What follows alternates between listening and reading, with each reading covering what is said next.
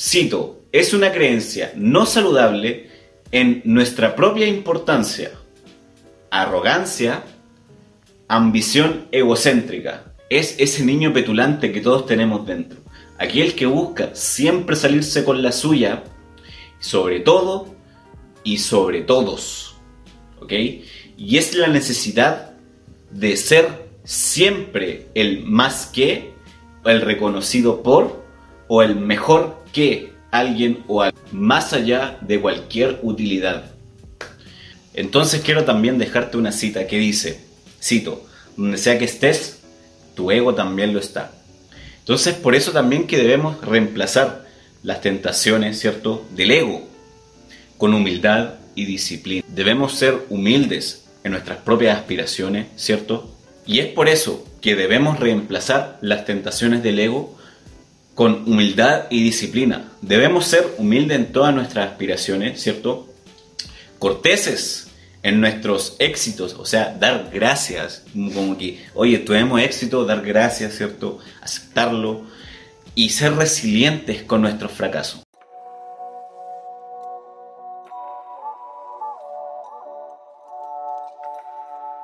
Hey, bienvenido al podcast 1% Mejor. Aquí vamos a hablar de propósito, relaciones, cómo conseguir a tu chica ideal y por supuesto la mejora constante. Yo soy José Sfer y te voy a acompañar en este proceso para que tanto tú como yo mejoremos constantemente. Así que vamos allá.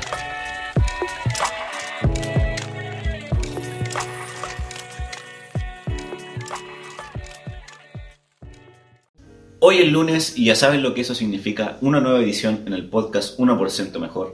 Tú sabes quién soy. Vamos allá al tema de hoy. El ego es el enemigo, de Ryan Holiday.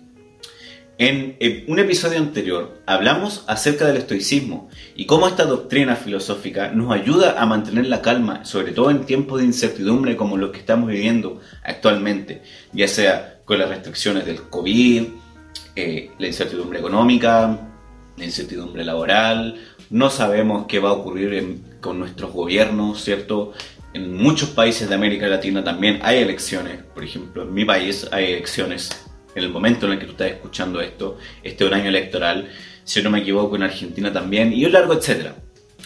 Entonces, quiero comentarte que yo releí este libro, lo escuché mejor dicho, lo había escuchado hace como 4 años atrás más o menos.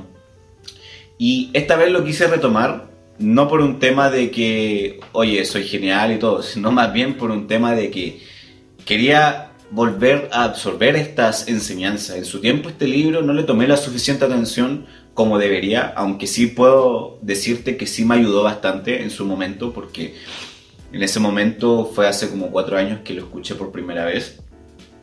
Yo estaba pasando igual por una situación en la cual mi ego estaba como quizá a un nivel altísimo, o sea, como que yo sentía que prácticamente merecía el mejor trabajo de la historia en esos momentos. Estaba recién egresado de la universidad y quería comerme al mundo, pero no tuve muchas oportunidades, entonces, y es entendible, o sea, tú egresas de la universidad y nadie te va a contratar porque no tienes mucha experiencia. Entonces, en el momento en el que lo escuché, me ayudó bastante un poco a sobrellevar la situación. Y hace poco lo terminé de nuevo, por segunda vez. Sí, me tomó 4 años entre la primera y la segunda vez, pero más vale tarde que nunca. Y hay bastantes puntos que quiero comentarte, mejor dicho. Pero antes, pongámonos un poco en contexto. ¿Quién es Ryan Holiday? ¿Quién es el autor de este libro? Ryan Holiday es... Él ha escrito bastantes libros en relación a lo que es los medios de comunicación masivos, ¿cierto? O temas controvertidos. Uno de sus libros se dice, confía en mí que estoy mintiendo, cómo mentir con estadísticas, y un largo etcétera. De hecho, él a los 19 años entró a la edad común, ¿cierto? A los 18 años, si no me equivoco, entró a la universidad y a los 19 la dejó la universidad. Y luego en su camino escribió un par de libros, ¿cierto? Y luego a sus 27 años, él ya era director de marketing de American Apparel. O sea, American Apparel, en este tiempo estamos hablando del año 2014, Era quizá una de las empresas de ropa de Estados Unidos más grande. Pero, ¿qué es lo que ocurrió? Ustedes saben que, ya sea en 2015 en adelante, ya ha ocurrido, desde, bueno, no desde 2015, desde hace bastantes años ha ocurrido la revolución del comercio electrónico. ¿Qué está ocurriendo? Las personas ya no van tanto a las tiendas como antes. Las tiendas están muriendo lentamente. Están dando paso al e-commerce, al comercio electrónico, ¿cierto? Porque en realidad tú puedes comprar, tú sabiendo tu talla, puedes comprar ropa, ¿cierto? No sé de qué país lo estás escuchando, pero más que seguro ocurre. Y esta empresa, el año 2015, o sea, como que habrá durado, no sé, un año máximo, Ryan Holiday en American Apparel como director de marketing, y la empresa se fue a quiebra. Entonces, imagínate eso, o sea, a una edad tan joven, conocer el éxito, y de un momento a otro, de una manera tan efímera, desaparece. Es terrible, o sea, en un momento, claro, o sea, cuando tú obtienes un éxito, a la edad que sea, es inevitable que los humos se te suban a la cabeza. A todos nos ha pasado, a mí me ha pasado, y estoy seguro a ti que estás escuchando esto también te ha ocurrido, más de una ocasión. Pero, y más encima, sumémosle que lo tuviste rápido, lo lograste y luego lo perdiste de un momento a otro, y ni siquiera por un error tuyo, sino por circunstancias ajenas a ti. Seguramente estás como con una impotencia tremenda, así como que oye, pero ¿por qué yo? Y bla bla bla. El autor, ¿qué es lo que hace? Nos empieza a hablar de su camino, lo llevó a escribir libros, y él llegó a esta filosofía del estoicismo. Ya empezó a instruirse en esta filosofía, ¿cierto? En esta doctrina filosófica, y sale con un primer libro llamado El obstáculo es el camino, y luego escribe este libro, El ego es el enemigo. ¿Y qué es lo que busca en el fondo esto? Más que decirte, oye, está mal ser egocéntrico, está mal ser, ser arrogante. No es tanto así, sino explica muchas citas o muchas situaciones que han ocurrido a grandes figuras históricas como filósofos griegos, peleadores de artes marciales, presidentes, generales, personajes históricos como Genghis Khan, etc. Explica enseñanzas que estos personajes históricos usaron para ser los mejores en su área. Bueno, no sé si los mejores, pero sí para mejorar cada día en su área, ¿ok? Así que mira, lo principal, requiere mucha humildad también, ser capaz de aprender de ti mismo, pero requiere mucha más humildad, ser capaz de aprender de otras personas. Y quiero compartirte algunas de las enseñanzas que están en este libro, que estos personajes, han tenido. Primeramente, ¿qué es el ego? Hoy no vamos a usar la definición de Freud, si es que tú eres psicólogo no nos vamos a entender. No vamos a usar la definición de Freud, ¿cierto? Del ego, el yo, el super yo, o lo que sea. Sino que vamos a usar una definición un poquito más casual, ya un poquito más del día a día. ¿Ok? Y en esta definición dice, cito, es una creencia no saludable en nuestra propia importancia, arrogancia, ambición egocéntrica. Es ese niño petulante que todos tenemos dentro, aquel que busca siempre salirse con la suya, sobre todo y sobre todos, ¿ok? Y es la necesidad de ser siempre el más que, el reconocido por, o el mejor que alguien o algo, más allá de cualquier utilidad. Entonces quiero también dejarte una cita que dice, cito, donde sea que estés, tu ego también lo está. Entonces, y es por eso que debemos reemplazar las tentaciones del ego con humildad y disciplina. Debemos ser humildes en todas nuestras aspiraciones, ¿cierto? Corteses en nuestros éxitos, o sea, dar gracias, como que, oye, tuvimos éxito, dar gracias, ¿cierto? Aceptarlo y ser resilientes con nuestros fracasos. Ya, ok, hay una cosa que tú me vas a decir, Pero ¿por qué tengo que hacer eso? Si nada que ver yo, si yo no tengo ego. Mira, en cierto grado, todos tenemos cierto grado de ego. Todos. Y tú puedes elegir no ignorar todo este podcast y dejarte llevar por tu ego o decir que yo no tengo nada que hablar y estás en lo correcto. Deja el podcast hasta acá y retírate, deja escucharlo y se acabó.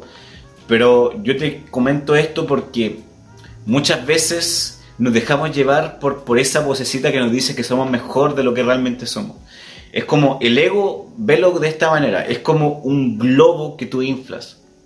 No es una confianza que está creada en algo tangible, en algo que tú puedes percibir, sino está creada en tu mente. Pero no es real, no es tangible. Se basa en una percepción subjetiva que solamente existe en tu mente.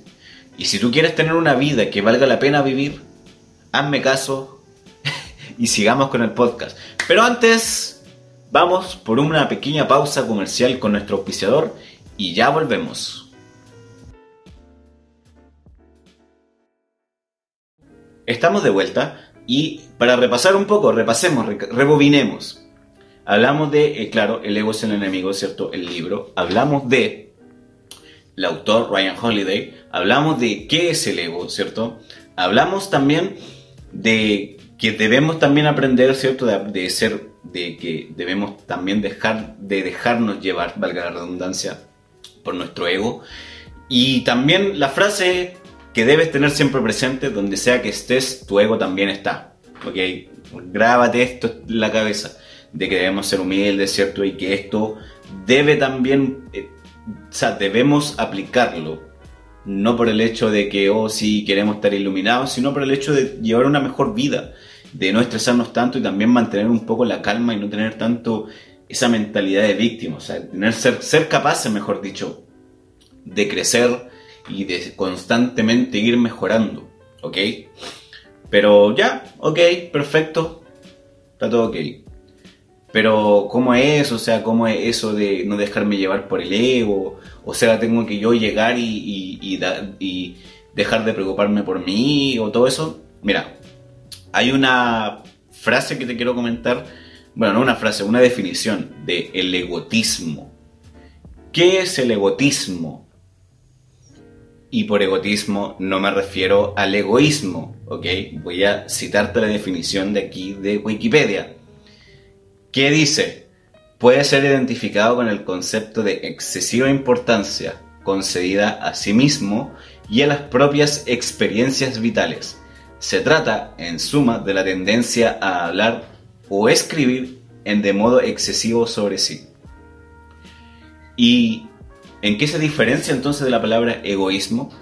Que el egoísmo en sí mismo se usó como, entre comillas, como para reemplazar esta palabra, egotismo, desde quizá el año 1700, casi 1800, pongámosle así como para ordenar.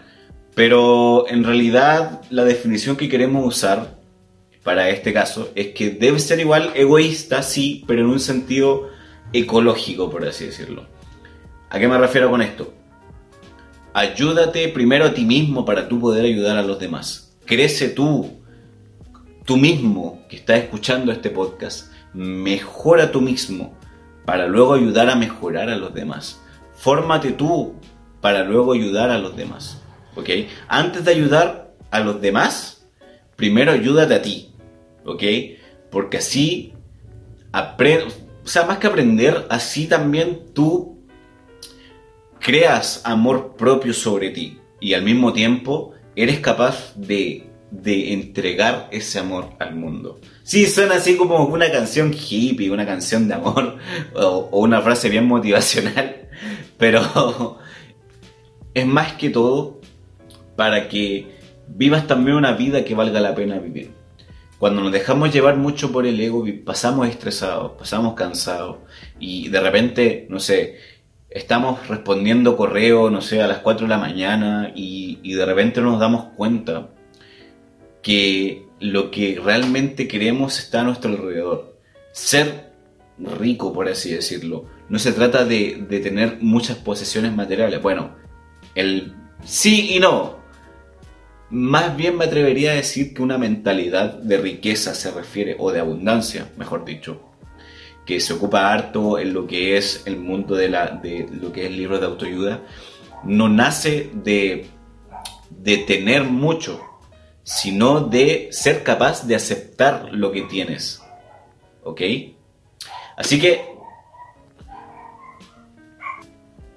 Así que, mira, ¿cómo lo hacemos entonces? A través de la historia de las personas, ¿cierto? Las personas que más han influenciado son aquellos que han puesto la importancia de avanzar en sus campos de expertise, ya sea, no sé, médicos, generales, etc. Han puesto esa necesidad de crecer, de avanzar en esas áreas, en esos campos de expertise, por encima de la necesidad de la fama y de sus logros. Entonces, ¿a qué me refiero con esto? Que el ego, de hecho, les previene a las personas de ser autocríticos. O sea, de ser lo suficientemente autocríticos como para decir, oye, ok, esto estoy haciendo bien, esto estoy haciendo mal, ¿cierto? Entonces, ¿qué es lo que ocurre? Que estas personas, ¿cierto?, que se dejan llevar por el ego, dejan de lado la verdad y empiezan así como a hacer un análisis, no, si voy re bien. Hay un síntoma, o sea, hay algo que se llama el síndrome de Dunning-Kruger, que básicamente es que dice que las personas más incompetentes creen que son los mejores en su área y es muy alejado de la realidad.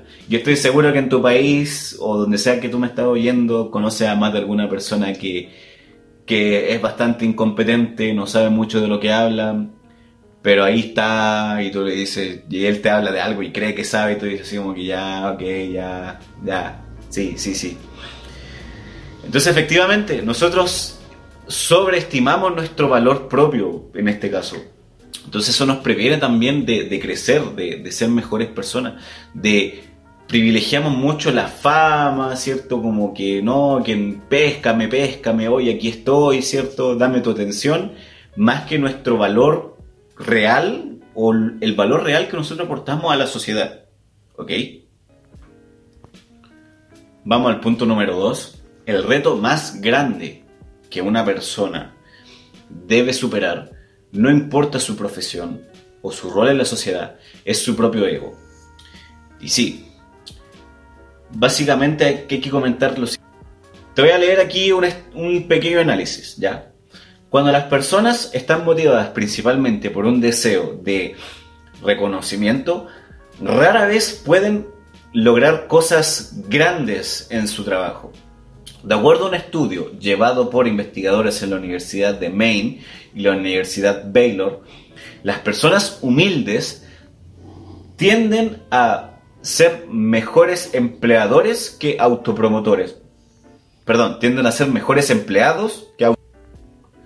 Esta afirmación es real, así como ahora aparecería en los lugares de trabajo modernos, ¿cierto? Que actualmente se recompensa a aquellos que son los más abiertos vocalmente hablando, ¿cierto? Los que más dicen así, yo, respecto de sus logros. Y sí, efectivamente, hay economistas, por ejemplo, aquí habla del economista Dan Ariely, ¿cierto? Que en su charla TED del año 2013 menciona que examinó a los motivadores jefe, por así decirlo, que inspiraban también a las personas a trabajar duro. Y él encontró, ¿cierto? Concluyó que las personas que aumentaban, ¿cierto? Su reconocimiento, ¿cierto? Así como que, oye, vas bien, ¿cierto? Y le aumentaban, ¿cierto? La paga, eran menos motivadoramente poderosos, por así decirlo.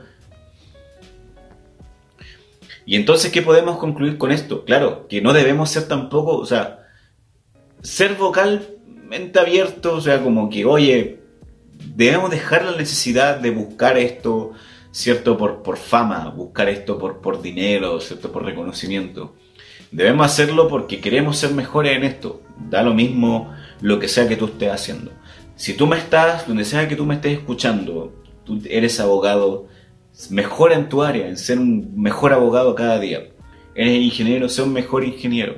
Ya, ok, no soy abogado, no soy ingeniero, soy, no sé, zapatero, sé un mejor zapatero, ¿ok? No te estoy diciendo tampoco, oye, no, pero es que... No, o sea, trata de siempre mejorar, ¿ok? Nos hemos visto en un episodio anterior, que te lo recomiendo, que es no caigas en la complacencia, siempre actitud de estudiante, no caigas en la autocomplacencia, perdón. Examinamos el caso de un chico, ¿cierto? Que hablábamos por WhatsApp, ¿cierto? Me pidió un consejo y claro, efectivamente, o sea, estaba en una relación y a nosotros los hombres tendemos mucho a, una vez que estamos en una relación, a estar muy complaciente, decir así como que decirle que sí a nuestras parejas, ¿cierto? E incluso hablamos en el episodio con Pedro, en la entrevista con Pedro, ella te prueba porque le gustas, también te lo recomiendo que lo escuches. En una parte con Pedro concluimos que él, viviendo en Estados Unidos, me comentaba que entre las parejas latinas, o sea, los de origen hispano, el hombre le pedía permiso a la mujer para salir. Y yo lo veo también constantemente aquí en Chile, incluso. Yo veo esto en mi día a día. Y es preocupante. No debes caer en la complacencia. Preocúpate de mejorar. Da lo mismo tu situación, ¿ok? Mejora. Terminaste con una relación, terminaste con tu novia, mejora. Tu novia te terminó, mejora, ¿ok? Tienes una novia, mejora. Te vas a casar, mejora, ¿ok? Y si sea cual sea tu situación, ¿ok? Y vamos al último punto del día de hoy, porque sí, este episodio no va a ser tan largo. Los pensadores más creativos son usualmente los más plagados por el egotismo. Sí, hemos visto incluso actualmente a los rockstars, ¿cierto? A las grandes superestrellas que dicen, no, es que yo soy apasionado. Te digo la verdad, los perros también son apasionados. ¿Por qué? Porque ellos van y siguen la... O sea, te lo planteo de esta manera.